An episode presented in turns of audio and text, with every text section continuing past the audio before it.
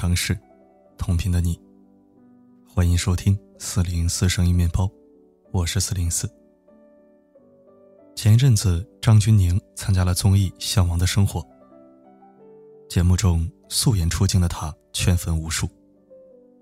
晨起的张钧甯没有化妆，但皮肤依然细腻有光泽，完全没有三十七岁的样子。不得不说。这跟张钧甯平时极度自律的生活习惯离不开关系。在节目当中，当其他嘉宾还在睡懒觉的时候，他便第一个起床，在院子里做瑜伽冥想。随后，他又叫醒其他嘉宾一起晨跑。马思纯就在微博上爆料过，录制节目的第一天就陪跑了七公里。张钧甯曾说过，只要没工作。他就会在六点起床去跑步。他坚持运动的习惯，让彭于晏都大呼其为女神。自律的人生真的很可怕。前不久，杨幂因为体重上了热搜。除了怀孕期间，几年来她的体重始终没有超过九十五斤。记得有一次活动方请她吃饭，满桌子的美味佳肴。他就只吃了两口，一口是五分之一的红糖糍粑，一口是四分之一的血豆腐，然后他就放下了筷子。有记者问他：“变胖和变老，哪一个你更难接受？”他笃定的说道：“我觉得变胖接受不了，因为变老是每个人都会变老的，这个你控制不了。但是变胖的话，一定是因为。”你对自己不负责任。还有迪丽热巴，吃货节那天，她表演吃播，面对她都超喜欢吃的菜，她也吃了不过四口。两小口米饭，加一口花菜，一口蘑菇，这顿饭就算是结束了。我曾在读书会里分享过《自控力》这本书，其中有一句话就是：人生的核心问题。就是自律。可以说，那些活得让我们羡慕的人，每一个都自律上了瘾。最近在微博上兴起了一个新词：“朋友圈式自律”，指的是那些在朋友圈立了好多 flag，最后却几乎没有一个能坚持下来的人。结果，众多网友直呼：“这说的不就是我吗？”认真想想。你是否曾经发誓，一定要在晚上十一点之前关掉手机，上床睡觉？但是每天晚上，却还是刷微博、刷朋友圈，直到深夜。你是否曾经狠狠地告诉体重超标的自己，不能再吃甜食了？可最终却还是沉溺于草莓蛋糕的香味里，不能自拔。你是否曾经计划了一百次出门夜跑？可每天晚上。却还是选择窝在沙发里打游戏、玩手机。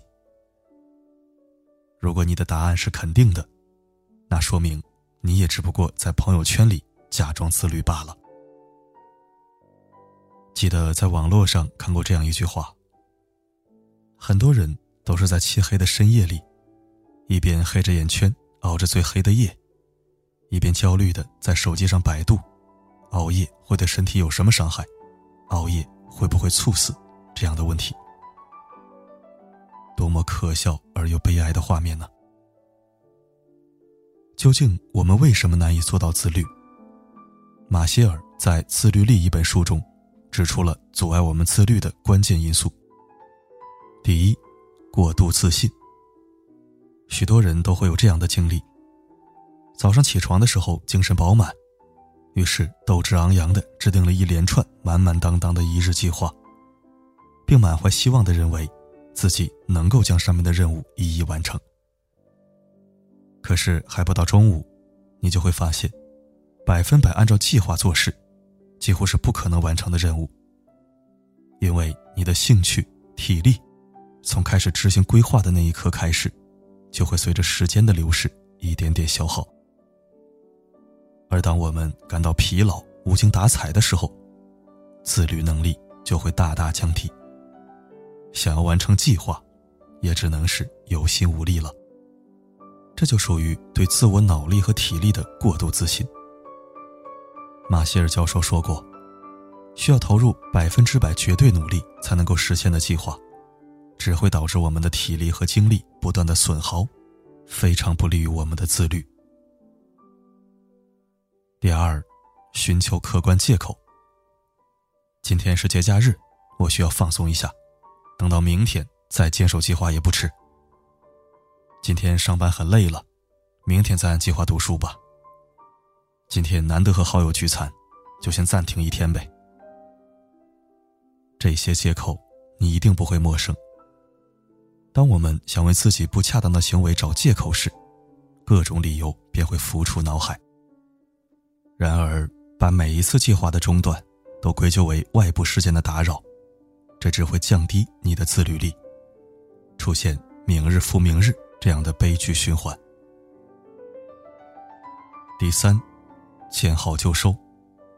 例如，有一个人想要健身减肥，可是当他的体重从超标变成正常的时候，就觉得自己已经达到了目的，于是就放弃了之前的生活习惯。但其实不然，与减肥相比，保持健康的身材，不让减掉的肉反弹回来，是更加困难的事情。因此，想要做到真正的自律，最难的不是达成某种良好的状态，而是将这种状态保持下去。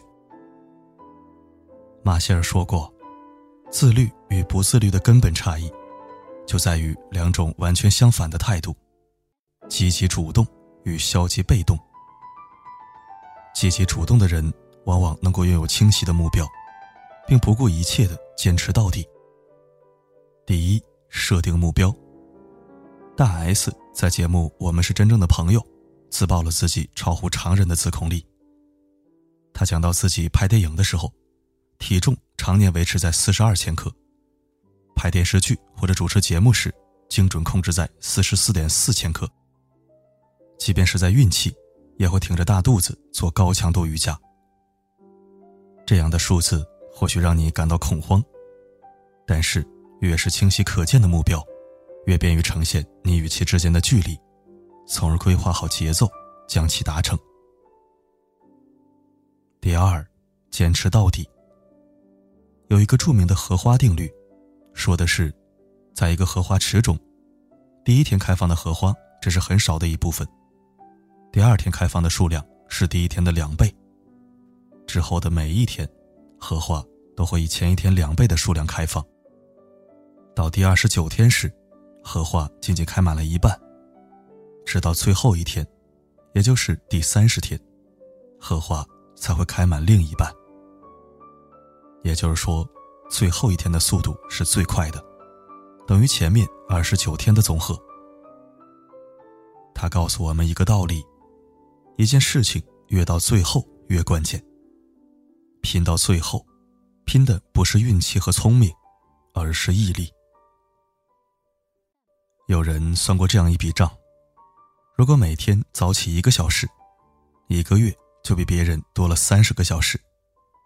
这三十个小时，你可以背下至少一千个单词，或者看完两到三本书，修完一门在线课程，晨跑五公里毫无压力。每个月三十个小时的差距，一年下来就是三百六十个小时。按照每天八小时的平均工作时间算，一年你就比别人多了四十五天，整整一个半月。那些你默默背完的单词、看完的书、学完的技能和跑过的路，日积月累，总有一天会成为你超越别人的资本和实力。一年、三年、五年、十年，人和人之间的差距就是这样被拉开的。最后你会发现，那些自律成瘾的人，都活出了开挂的人生。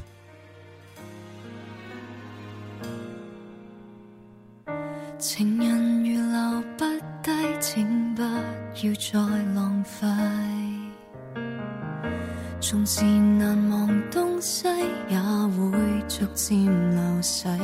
人生在世，往往未够运独占。感谢收听。我是一个在自律的路上走走停停的人，所以对于此文我不做过多评价。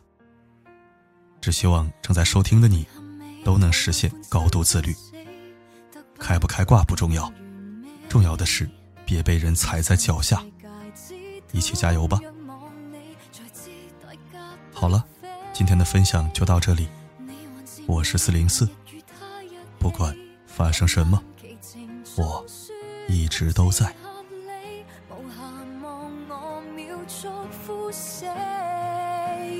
即使再喜欢，仍然高攀不起，没有资格去承认爱你。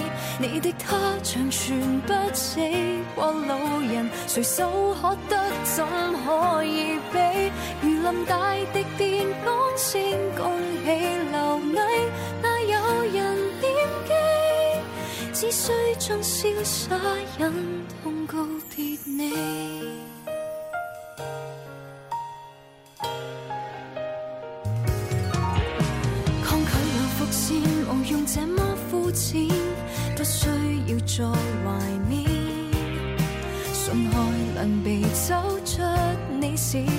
逃出我的心田。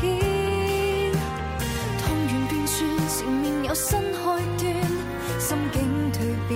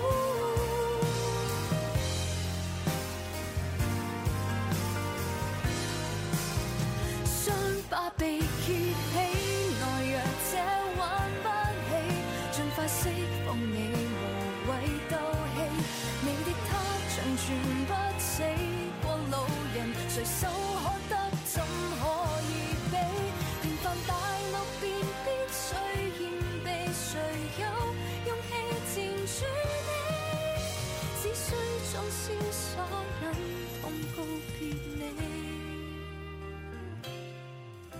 只可装潇洒中，到死